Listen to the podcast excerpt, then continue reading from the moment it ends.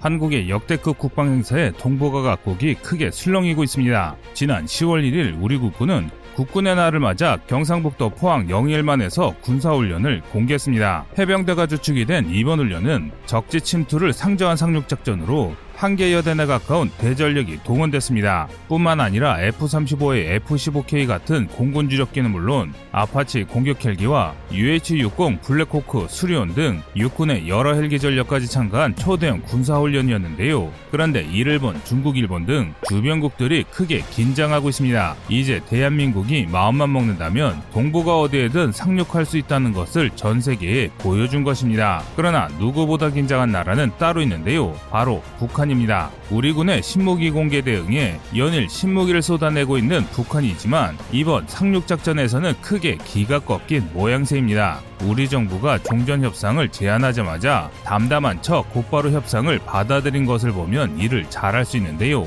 대한민국이 그동안 꾸준히 길러온 군사력이 제 역할을 한 것이라 볼 수 있습니다. 그래서 준비했습니다. 오늘은 국군의 날에 공개된 우리 군의 합동 상륙 작전에 대해 다뤄보겠습니다.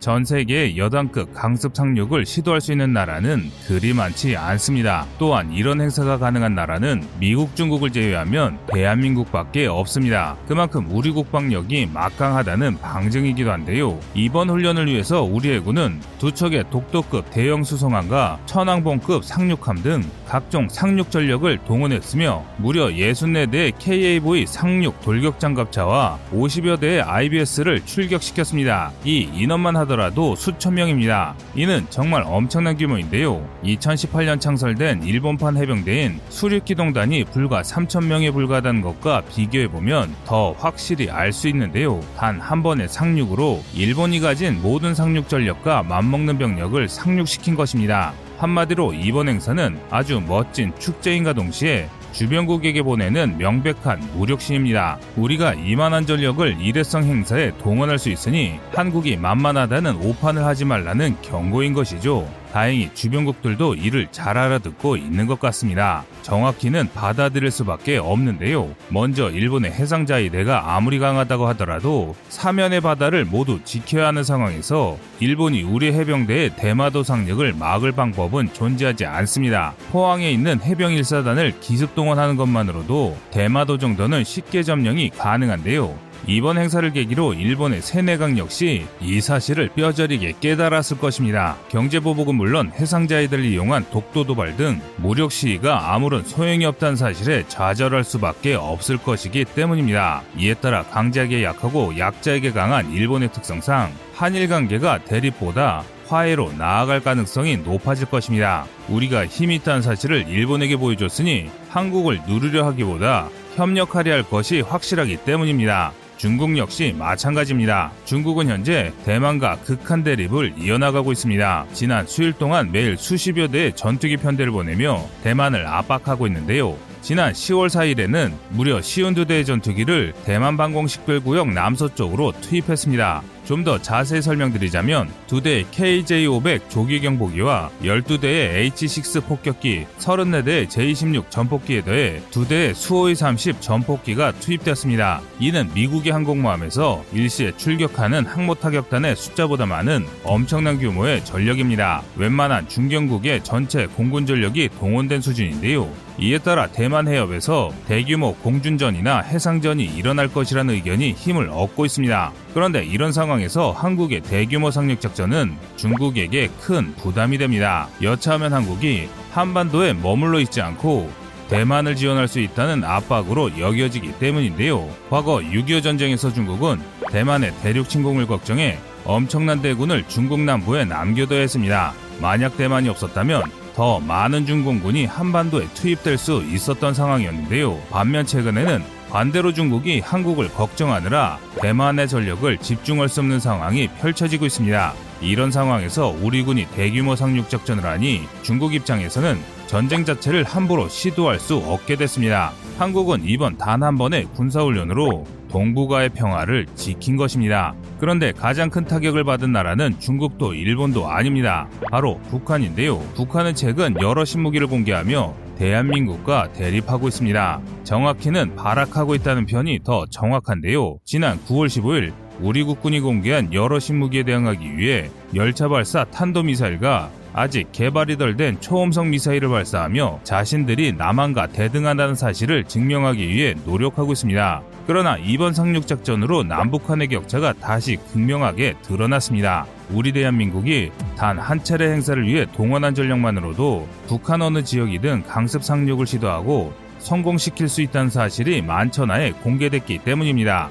그래서일까요? 이를 본 북한 지휘부의 기가 크게 꺾인 것 같습니다. 북한은 지난 8월 10일 한미 연합훈련을 명분으로 일방적으로 남북 통신망을 차단했었습니다. 그리고 초음속 미사일 발사 직후인 9월 29일에는 마치 베풀듯이 남북 통신선 복원을 선언했습니다. 얼마 전까지 오만하게 굴던 북한이 갑자기 온건한 태도를 보이고 있는데요. 미군만 없다면 남한 단독으로는 북한에 아무것도 할 수 없으리라는 오만한 착각이 깨어졌기 때문일 것입니다.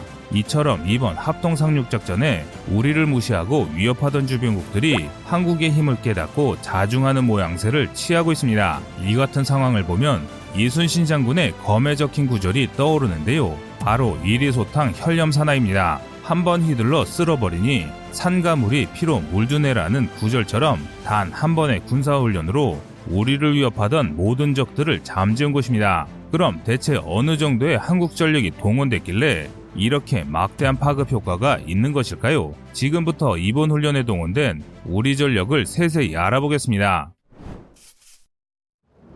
이번 국군의 날에 시행된 상륙작전의 작전명은 peacemaker로 합동 상륙 작전으로 기획됐습니다. 군사용어에서 협동, 합동, 연합은 각자 다른 상황에서 쓰이는데요. 각 군에 속한 병과로 예컨대 기각과 보병이 함께 작전할 경우에는 이를 제병 협동이라고 부르며 육, 해, 공 등 한 나라의 여러 군대가 함께 훈련을 할 때는 합동이라는 표현을 씁니다. 또 동맹국이 함께 훈련을 할 때는 연합이라는 표현을 쓰는데요. 이번 합동 상륙 작전의 경우 육해공의 전력이 복합적으로 운영된 합동 작전이라고 할 수 있습니다. 그리고 바로 이 부분에서 우리 국군의 전력이 얼마나 발전됐는지를 알 수 있습니다.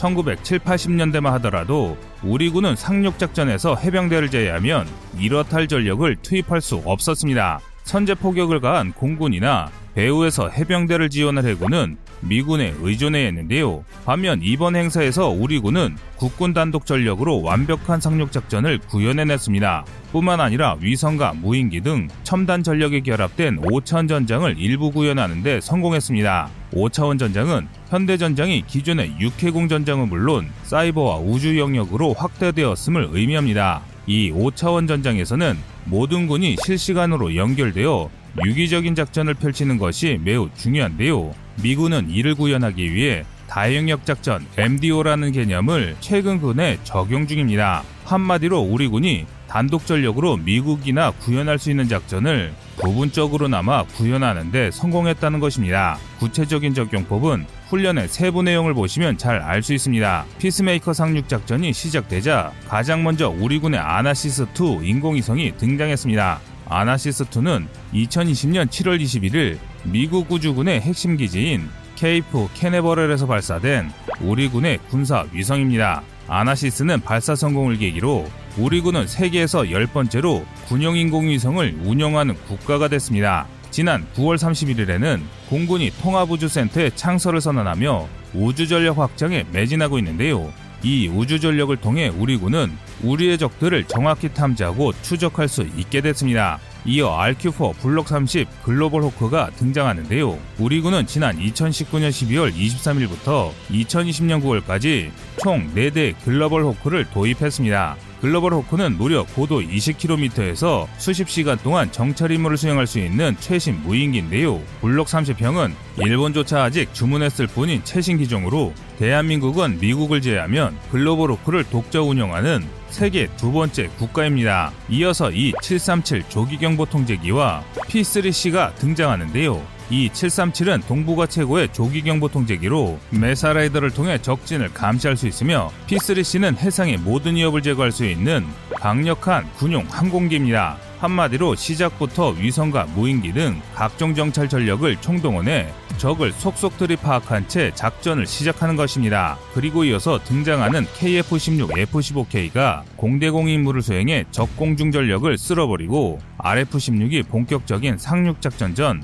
적의 방어 시설을 다시 한번 세심히 파악합니다. RF-16은 F-16 전투기를 정찰형으로 개조한 정찰기로 탐지 거리가 100km에 달하며 각종 영상 정보를 수집할 수 있습니다. 이 단계가 마무리되자마자 공군의 스텔스기와 각종 전폭기가 투입됐습니다. F-35A는 미국의 우방국 중 아주 극소수만 가진 스텔스 전투기로 적의 방공망에 탐지되지 않은 채 적의 레이더를 격파하는 적 방공망 제압 임무를 수행할 수 있습니다. 이어서 투입된 F-15K가 사거리 500km의 타우러스 미사일과 사거리 270km의 SLAM-ER를 쏘아 적의 핵심 지휘부를 궤멸시키고 FA-50 F4로 이루어진 폭격 편대가 사거리 100km 국산 정밀유도 폭탄 KGGB를 이용해 적의 상륙 방어 거점을 소탕합니다.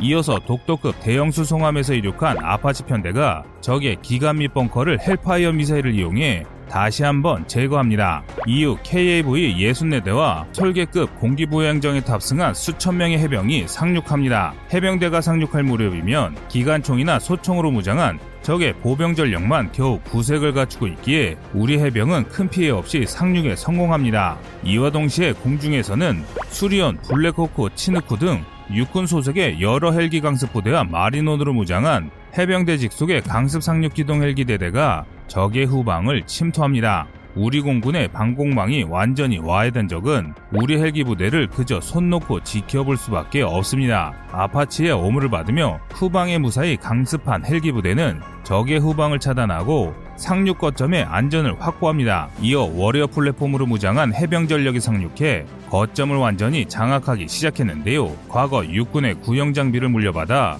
부식 장비로 무장했던 해병과 다르게 워리어 플랫폼을 통해 최신 장비로 무장한 우리 해병은 적을 압도하며 큰 피해 없이 소탕 작전을 마무리합니다. 여기까지가 피스메이커 작전의 전개 과정입니다. 이번 작전을 통해 우리 육해공은 물론 우주 전력까지 완벽히 연계한 합동 작전임을 알 수 있는데요. 우리 군이 단독으로 현대전을 수행할 수 있음을 단 한 번의 훈련으로 공개한 것이라 할 수 있습니다. 그래서 중국과 일본 등 주변국이 경악한 것도 어찌 보면 당연하다고 할 수 있습니다. 그런데 여기서 더 충격적인 것은 이번 상륙작전에서 상륙을 책임진 사령관의 직책은 제병사령관이었는데요. 제병사령관은 상륙작전 직전 새로 창설된 해병항공단의 사령관입니다. 한마디로 해병이 이 모든 작전을 단독으로 수행할 수 있는 제병부대를 해병대 내에 보유할 것이라는 의미인데요. 그리고 이를 위해 가장 필요한 것이 바로 항공모함입니다. 해군 내지 해병이 단독으로 상륙 작전을 지원하기 위해서는 앞서 말씀드린 공군의 임무를 단독으로 대체할 고정익 항공기를 보유할 필요가 있기 때문입니다. 공개된 과정을 보면 우리 군의 항공모함 보유가 사실상 확정된 것으로 보입니다. 이 때문에 주변국들이 이번 국군의 날 행사에 큰 충격을 받은 것입니다. 과거 한국의 군사훈련은 보여주기식의 행사였다면 이번 행사는 과거와는 차원이 다른 대한민국의 강력한 군사력을 보여주는 무력 시위라 할 수 있습니다. 지금의 한국은 어느 나라와 견주어도 부족하지 않을 정도로 강력해졌습니다. 여러분의 생각은 어떠신가요? 시청자님의 현명한 의견을 댓글로 남겨주시기 바랍니다. 여러분들의 좋은 의견이 좋은 영상을 만드는데 많은 힘이 됩니다. 이상 꺼리튜브였습니다.